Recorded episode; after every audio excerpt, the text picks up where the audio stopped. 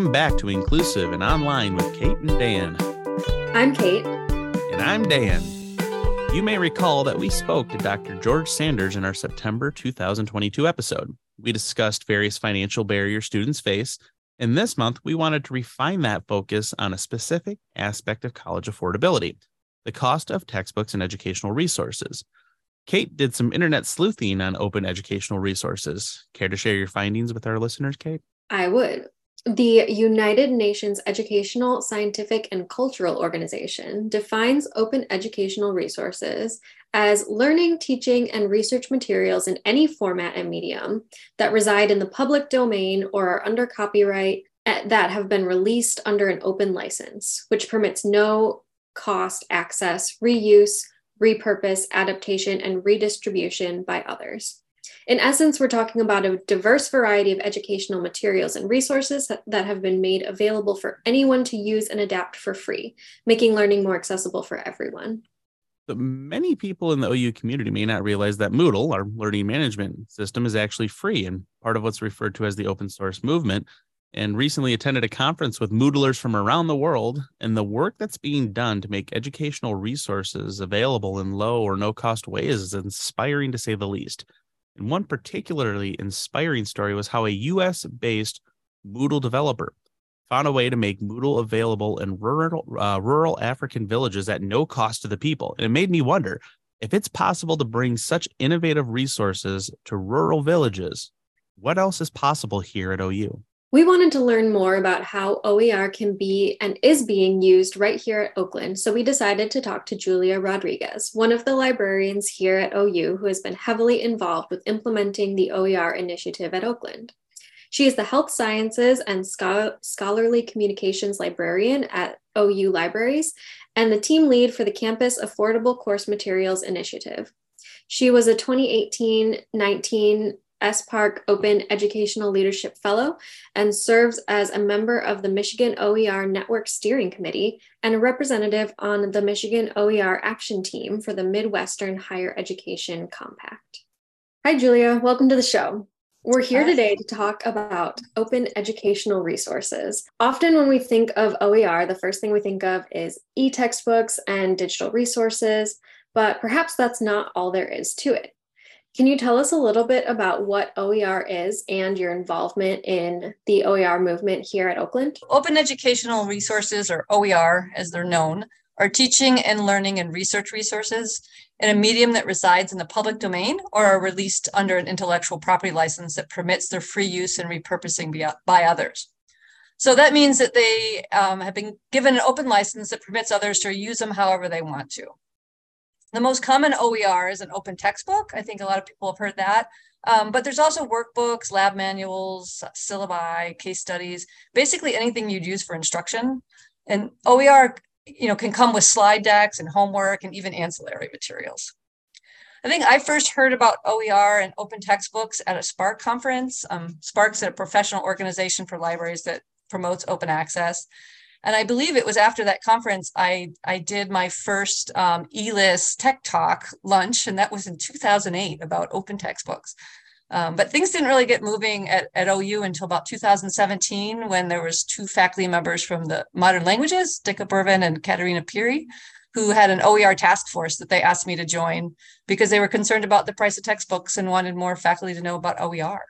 Um, so from there, it's kind of grown. We had uh, uh, the college passed a resolution in support of OER, and the faculty senate passed a motion in support support of affordable initiative in 2018. And then the board of trustees were presented with a, resolution by the students also in that same year. And so since then, we created a, a affordable course materials initiative on campus sponsored by the library. And I've been the team lead of that since we did that in 2019. So, fun fact at the faculty senate, uh, where that got uh, approved to be an initiative, I actually got to bring forward and say, can we waive the second reading on that at Senate? Uh, I think Dikka was concerned at that point it may have been a dead in the water initiative. And I reflected back on my time in financial aid, and you have a lot of discussions about books and the cost of education. Um, in that kind of department. So it was one that hit home uh, for me as well. Open educational resources. I, I often hear, you know, what kind of resources can instructors expect to uh, expect to find? How much work is there involved in adapting to an OER resource and what kind of quality can they expect when when they do seek out these resources? Um, OER it comes in many different forms. So sometimes people are looking just to replace a textbook. Other times it might just be parts of a lesson. Um, and so depending on the subject they're looking for, there's all different types of resources. Uh, it's really grown in the last 10 years, but particularly in the last five years, the amount of OER that's available has just you know exploded um, and part of that is because there are, is legislation in some states that actually require that faculty look at OER materials. And so in those states, there's a lot of OER being being developed and built. So New York, California, Virginia, Texas. Um, and so when someone comes to me asking, hey, I'm you know looking to replace a textbook or try to make things more affordable, there's a lot of places we can turn to and look at. Um, there's databases that are specifically OER databases, and there's specifically OER publishers. Um, so you know everything down to like finding images you know we can find different things that are openly licensed they may not be what we would say OER but they might be open and so there's a lot of different levels of open um, that we could have a whole podcast about. um, but yeah, there's a lot of different types of materials that faculty can can find. And, and that's interesting because you're addressing you know some of the misconceptions there. What are some of the biggest challenges for instructors who might be looking to get more familiar with using OER in their courses? What are some misconceptions in general and here at OU that you could address? Yeah, I think the hardest thing that faculty have is is finding this material. They just don't even know where to start, right? So to me, that's kind of the easiest part. Um, we do have an OER guide that I can point them to with some selected resources and databases to search for. Um, you know, obviously quality is always a concern for any resource. It doesn't matter if it's OER or, or, you know, publisher's textbook. Quality in all of the studies of faculty is always the top thing that faculty are concerned about when they select. Um, and so sometimes I think in anything that we do, if it's free, people think that free must be cheap, right? You know, right? There's this association between what you get, what you pay for. Sure. Um, and so over the years, OER has tried to um, demonstrate how the quality of these materials um, is just on par with with published traditional published and the way they do that is through the same means they have uh, peer review of the material. So you can see who the authors are and who the peer reviewers are, which you can't actually always see in a published textbook. They also have like the um, open textbook library actually has reviews and stars. And so you have users of the material um, actually giving uh, firsthand information about how, you know, how it's worked for them in their class. Um, and these are faculty users, not students. Um, so there's a lot of ways in which they're trying to communicate the quality of the, the resources that you can find. Um, I honestly think at OU, our biggest challenge is the ability of faculty to choose the materials for their courses. And so, you know, we don't really have a standard policy at OU. Every department handles their textbook selection process differently. Um, generally, we, you know, we say we respect academic freedom of faculty members to choose their materials. But, um, you know, with those large courses with multi-sections, this is usually done by a committee of small people or a few, a few instructors, and then all the, the material is used by all the people teaching that course. Um, and that's done for many reasons. I, you know, we don't really have time to get into that. But what that means is there's there's a faculty member teaching that course, um, one of those sections that wants to use OER, they're not really permitted to do so. And so that, you know, can have an impact on on their ability to experiment with this and students' ability to have a, a section that might be a no cost course. What are some benefits for instructors um, in using OER? Uh, benefits for instructors, benefits for students, and how those contribute to student success and engagement in class? Um, so obviously, you know, the first benefit that everybody thinks of is that OER are free, right? So we're saving students money. I mean, we have some large gen ed courses that the students are cumulatively paying 40,000 to $70,000 a semester for the textbook, right? So that's huge savings if we if we're converting just one large course. Um, but beyond free, and you know, possibly even more important than free, is that students have access to the material on the first day of class. They have access to it forever. Um, you know, that right now most students rent their textbooks or their materials, and so if they drop the course, they have to rent them again. But OER is something that they would they will have going forward in their, you know, if, if it's a, their major, they may want to refer to it at another another semester, and so they'll get to keep that material. And it's also that OER is increasingly becoming a tool for diversity, equity, and inclusion because the content is able to be edited. And so free instructors are free to alter and add content that best represents the students at their school, at their in their community. They can bring in local content to represent, you know, what's going on here in Michigan or the culture of the students in their classes. Um, so there's a lot of benefits beyond just the cost. Yeah, I love that you mentioned, you know, how adaptable it is and how it is a DEI issue. You're right. When, when I was done with the book in college, I sold that thing back as quickly as I could. You know, I wanted some extra money for the weekend or whatever it may be. This is you don't have to invest that money up front and you get access to that content, you know, you know, for as long as you need it or as long as you want to keep it around. So I think that's an important point to to include in there. And I'm glad that you you pulled that out. So if an instructor has a textbook publisher that they're already familiar with, we know some of the big players in the game. Are there typically any OER options that publishers can provide, or is it challenging to identify comparable resources for faculty to use? So, you know, typically traditional publishers aren't including OER in their packages there is some what they call open washing going on. So, for profit companies are taking this open free content and repackaging it into their materials and charging money. Um, obviously, the open community doesn't really appreciate that, um, but it is allowed by the open license or most open licenses. But, you know, there are, are specifically open publishers. So OpenStax is now one of the largest textbook publishers, and they are an open textbook publisher. Um, and you know, most of the textbooks, open textbooks, get published by universities and consortium. So, you know, really, when you're thinking about um, comparing these, there there are tools that are out there for faculty that I have linked on my guides that I create for open um, open educational resources that faculty can use to help them compare whether they're comparing uh, traditional publishers or open textbooks you know how, how do you look at the quality of this and, and ways in which to determine whether it's something that would fit for your course i mean you know right now one of the things is that the traditional publishing model um, is to provide the instructor with everything, right? So they're giving them a five course meal. You know, the emphasis is on the online courseware, not the textbook so much. Textbooks are kind of interchangeable, right? The content of a, a general course is interchangeable. Um, and they they get it that faculty are busy and that they're being asked to do more than they feasibly can do in most cases right? Um, and so they're providing everything to teach a course the PowerPoints, the quizzes, the homework, the tests in some cases, you know, all of it with the dessert, as I call it, because now they're offering the adaptive learning components. Um, and so faculty sign on to that. But you know the reality is is that there are um, alternatives. There is uh, the OpenStax publisher does have a courseware called through Lumen Learning that only costs twenty five dollars to students. It's doing something very similar. Um, so part of it is that this faculty don't know where to look. Uh, faculty are, you know, obviously courted by publishers and their reps, and open until this point doesn't really have those reps that come to campus and take you to lunch and send you things in the same way. Um, so sometimes they're a little bit harder to find. One of the things that I, you know, find interesting and many people may not know is that Moodle, our learning management system, that's a free tool to use too. I mean, it costs money to you know run servers, and there's a lot of people who outsource that to cloud, uh, cloud hosting services. But I mean, a precedent has already been set here at the university in that we do like to use open source software. So the, the kind of the marriage between open source software and open educational resources, they work hand in hand in in the global community. Just having been at a conference recently where both of these things you know kind of intermingle, it, it just seems like you know Moodle and open educational resources could work uh, in more harmony than what we already do.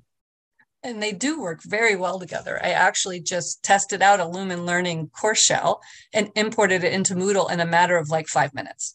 So it was the entire course for uh, psychology with all of the PowerPoints that I would need as a faculty member. Um, and it, they gave me the Lumen Learning gave me the shell, and I, you know, had a, and I that even included getting my um, course that I asked through my practice course. So five minutes, I sent an email, I had my course and I put it in there. Uh, so it has, it, they work very well together. And I think if faculty were to give it a look, they would see how nicely it works together. Yeah, I think sometimes it's just that like getting over the initial fear of like trying something new, um, or even just that initial barrier of not knowing that these low cost options exist for them, where you know the publishers are are there and it's clear that there are services there for the instructors to use shifting a little bit um, to the student end of things, what ways do you see open educational resources contributing to an inclusive environment for students? You know, so for students, there's been actually a lot of research about how OER impacts students, um, whether it's uh, the, the, completion of courses or taking more courses or even getting better grades. Um, and so there's a lot of research that supports that. I mean, obviously, it's not in every case because if you use a resource, whether it's OER or not, and it's not imperative to students doing well, then that's not really going to impact them, right? Um, but OER is created you know the oer community really focuses on accessibility. They have accessibility in mind so the text is easily enlarged there's closed captions um, you know students with disabilities don't have to request a copy from the publisher. They actually have copies in multiple formats that they can use and, you know however they need to use it whether it's with a screen reader of some, some other format. You know and as i you know mentioned earlier oer is is their the oer community is creating con- content that elevates marginalized voices and those missing voices you know they're decolonizing the text. Um, canada has their own version the canadian version of open textbooks because they wanted it to be more relevant for them. And you know the, the new edition of the openstax psychology textbook actually was um, done through put through a diversity audit by the students and republished with those changes to make it more inclusive. So there's a lot of ways in which uh, you know students are engaged just through the development of the OER itself. Um, but also, you know, I don't. I think I should have mentioned this earlier. But faculty who have used OER have said that when they start using OER, they realize they become more engaged in their content. That they can actually change it and update it and be more spontaneous. You know, often with classes they've taught for a long time, and so they're able to include students in what they call an open pedagogy, which is when the students actually uh, work to create content for the course rather than having what they call disposable assignments. So, you know, the, they students do an assignment, the teacher grades it, and they throw it away. With open pedagogy, the students actually work on something that lives on in the class and benefits the class. So whether they are creating images for a biology class or quiz questions for a physiology class. Those things become part of the course going forward. Um, and so students become very engaged when they get to do those types of things. Not to mention the fact that projects like that can really engage students um, learning on a different level and and really helping them to engage in the material rather than some of those traditional you know multiple choice pen and paper assessment measures. Yeah. And they even have things for their, you know, their portfolios to show um, that they get to. So when I go to conferences, I always go to sessions where they talk about those different techniques that they've used. You know, and and part of it's again going back to the inclusivity of having students respond to the text, what voices are missing. You know, just even changing images of who's represented there's a lot of literature out of psychology and education that shows that you know just seeing images that look like them impacts the way students you know interact with it. There's an entire textbook. It's it's called uh, I think I have a note here. The New Politics of the Textbook: Problem Problematizing the Portrayal of Marginalized Groups in Textbooks. Right, looking completely at how you know people are represented and how students benefit when they see themselves represented in text. So uh, it's a really great point, and it's it's interesting to hear this because you made a comment earlier saying I could we could do a whole nother podcast episode on that, and I'm hearing just more and more things that we've touched on, you know, throughout this you know, throughout this year of this show. And that's one of those things that I always I always walk away from interview saying I it, that didn't even occur to me. And I just hope that you know the listeners are having many of those types of things too. Because right when I think I have a, a good idea of what OER is and what it can do, and we just talked talked with you last week about some of this too, as uh you know as colleagues. Now I'm learning you know even more about this. We're going to a, a deeper level on this. I just want to take a moment and say uh, thanks for sharing that. Yeah, and I, I wanted to add, you know, I've had that experience of being, you know, a queer person, part of a marginalized group, and all of the examples in my classes have been, you know, very much heterosexual in nature in my in my textbooks, in activities, um, and and you know, this is back many years ago now but you know it, it is when you when you finally see like oh there's actually representation in some of these materials of like my experiences that really does change the way that you know the the class impacts the student at least from a personal perspective. Yeah students feel con- more connected with the content right? And that's what they say that even if it's simple as that they can feel more connected with what they're learning. So if an instructor is interested in identifying free or low cost resources for their courses, where should they start? And what would you say to them to get them going on that journey? So the library has an open education guide that I maintain, um, and there's a lot of resources. There's suggested databases to try. There's also subject lists there, and it, they're not um, ex, ex, you know exclusive. They're ma- mainly because I've had people come to me in those areas, or there's things that I know of. So I build them as we go. Um, you know, and I ask them, you know, you can start by looking, or you can contact your liaison librarian. Every department has one, or you can contact me directly um, and find out are they looking to replace a textbook maybe they're just looking to do portions or different assignments right now um, you know it depends what you know what their objectives are um, and, and I also encourage faculty, I know we've been talking about OER, but I encourage them to think about library owned content. So while it's not OER, it's free to students, right? Um, and sometimes they can replace things that they don't have students use fully, right? Something that they assign that's not completely used with library readings, and those will, or even a library video. Um, and those would still be really helpful for students. So there's a lot of different options for faculty. It reminds me of when we were uh, undertaking digital accessibility here, and that you can, you know, approach this bit by bit, try a little bit here. So you're saying you don't have to look at the entire textbook, but where are some opportunities where we can start with this? So don't think that you have to, you know, build the house overnight. You can just start with cleaning up one room and, and going from there. So I think that's an important point to make. Yeah. And there's a lot of textbooks that are already out there because a lot of people are like, I don't have time to create that. And I agree. You know, it this isn't, you know, when I say about using online courseware and trying to get us to think about moving away from that, it's not going to be a quick lift for some, everybody in every course, but there's a lot of material out there already. So let's start adopting that. Let's start with adopting even chapters from books, even if you still have a you know, a paid book, you could start adopting chapters from OER books and see how that goes. Yeah, and even taking one step now and finding a resource, uh, because these resources are adaptable, that can grow and change and and become a really rich and deep resource for your course over time as you continue to use it over the course of the years.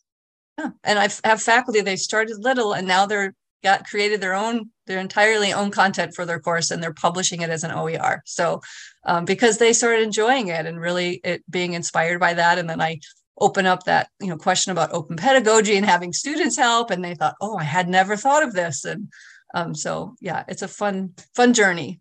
so before we wrap up the interview for the day, do you have any final thoughts that you want to share with our listeners? Yeah, I think you know if I would say that you know, when I first started talking about OER at OU, we were ahead of our peers, you know, our peers in Michigan, our peers down the road. And in the last five years, the other universities have really stepped up and made a lot of progress moving courses to using OER and free materials.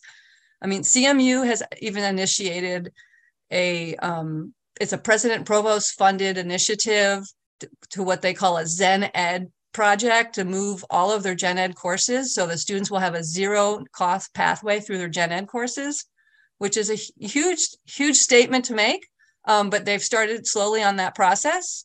Um, western michigan state they all have made you know huge progress and, and announced the savings for students and the Michigan community colleges have been using OER for over a decade. I think this year, at last I checked for fall 2020, they they have over a million dollar savings just in this semester in community wow. colleges.